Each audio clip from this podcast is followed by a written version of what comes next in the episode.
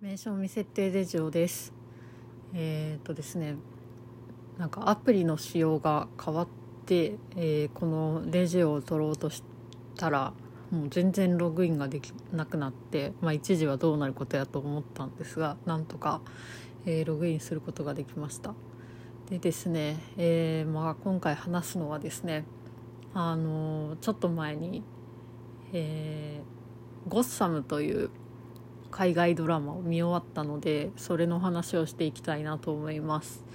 でゴッサムは、ま、ネットフリックスで見ることができる、えー、ドラマででシーズン5まである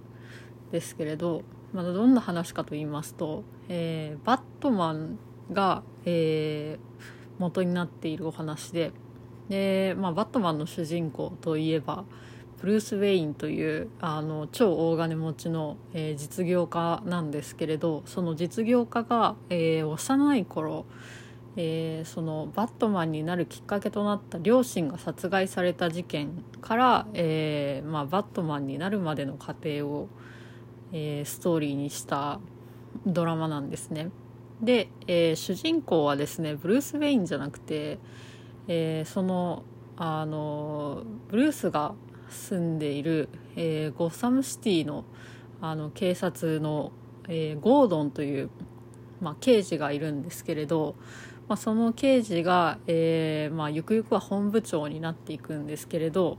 まあ、そのゴードンが主人公となってで、えー、ブルースも、まあ、結構いい役。もうなんかほぼほぼと言いますかもうレギュラーメンバーとして、えー、シーズン1からずっと出てくる、えー、キャラクターになるんですけれどあそのもともと私が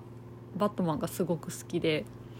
で幼い頃にあのティム・バートンが、えー、制作したバットマンの映画を見たりとかして、えーまあ、育ってきたので、まあ、そこそこそのバットマンとえー、その周りにいる悪役にはちょっと詳しい方でですね、えーまあ、それで興味を持って、えー、何年か前からか、え、そのゴッサムのシリーズを視聴し続けてきました。で、え、そのシーズン5で終わって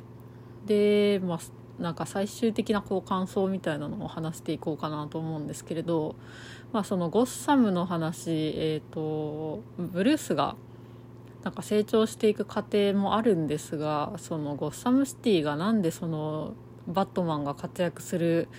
ゴッサムシティになったのかなんであんなに治安が悪くなっていったのかみたいな話とかも、えー、まあ展開されていくんですね。なんで中にはまだ犯罪を犯す前だった、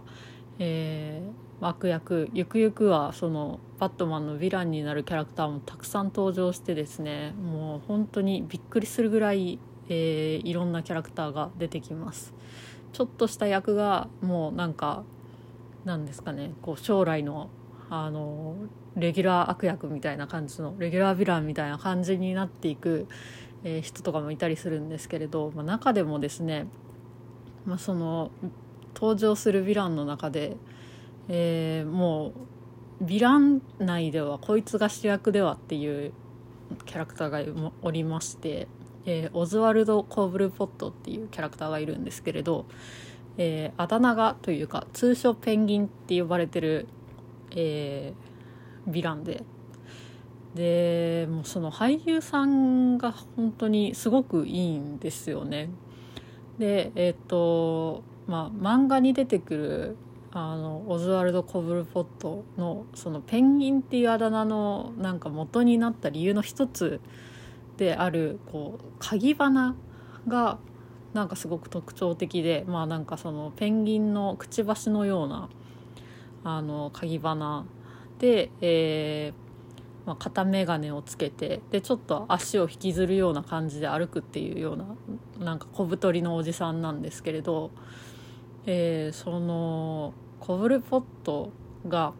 若い頃、えー、なんかなんですかね割とスラッとしてはいるんですけれど身長は低めで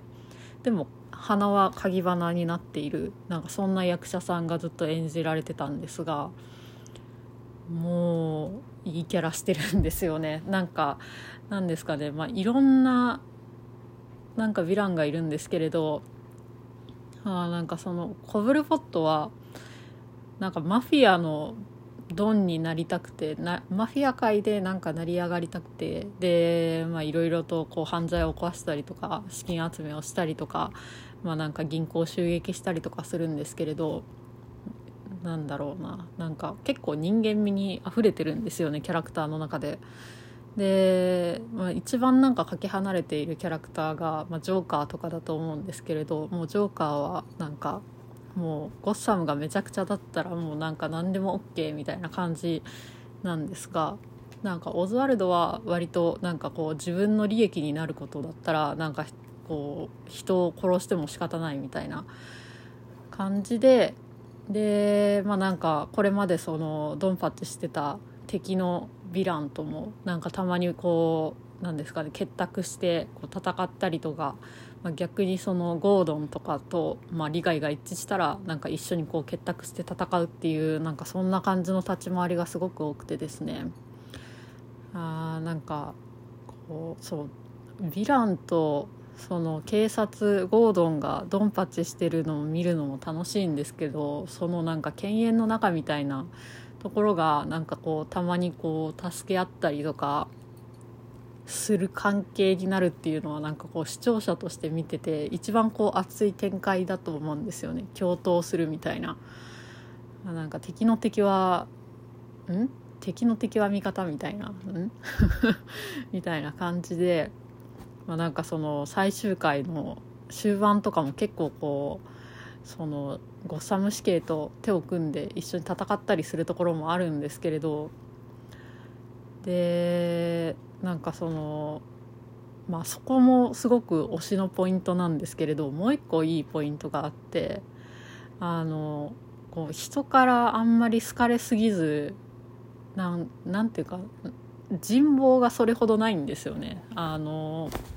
結構恐怖で、えーと、周りの人を従えるタイプの人ででもうカリスマ性はあるんですけれど、まあ、割と裏切られやすい性格であの調子のいい時はこうもういろんななんか手下をはべらせてでもう顎で使ってですごいいいところにいるんですけれどなんか急にその手下たちがもうなんかこいつに付き合ってられんわみたいな感じで そっちはそっちで結託して急にこうペンギンを裏切るみたいな展開が何度も何度もあるんですよね。でその無一文になった時のペンギンのこうなんかねしょぼさと言いますか なんかもう誰にも助けられない俺一人ぼっちみたいな感じのしょげてるところとか見てて結構滑稽でなんでなんかまあ滑稽なんですけれどなんですかね悲壮感なさすぎるなんかあるんですけどこうかわいそすぎずちょっと面白いみたいなところがあってなんかそこがすごい見応えあってよかったなって思いました。で、えっと、一番最後にですねそのコブルポットが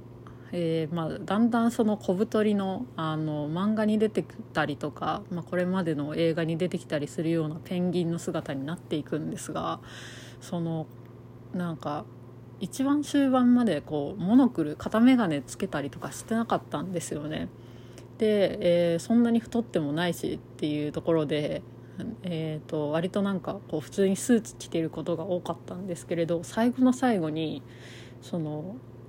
片眼鏡をつけてちょっとお腹も出てであのもう一個のその何ですかね、えー、ビジュアルのあのなんて言ったらいいんだ。ポイントになるあのシルクハットをかぶるんですけれどもう似合いすぎてて これもうペンギンだとか思いながら、まあ、メイクの力もあのあると思うんですけれど思った以上にはまりすぎててなんかすごい感動しました。ね、私はこう結構そのリドラーっていうまた別のヴィランが好きだったりするんですけれど、まあ、そいつを除くともうコブルポットがナンバーワンと思うくらいいやなんかすごいいいやつだったなと思って 楽しんでこのドラマを見ることができました。えー、そんな感じで、えー、今日はこの辺で終わりたいと思います、えー、聞いてくださってありがとうございました。お疲れ様でした。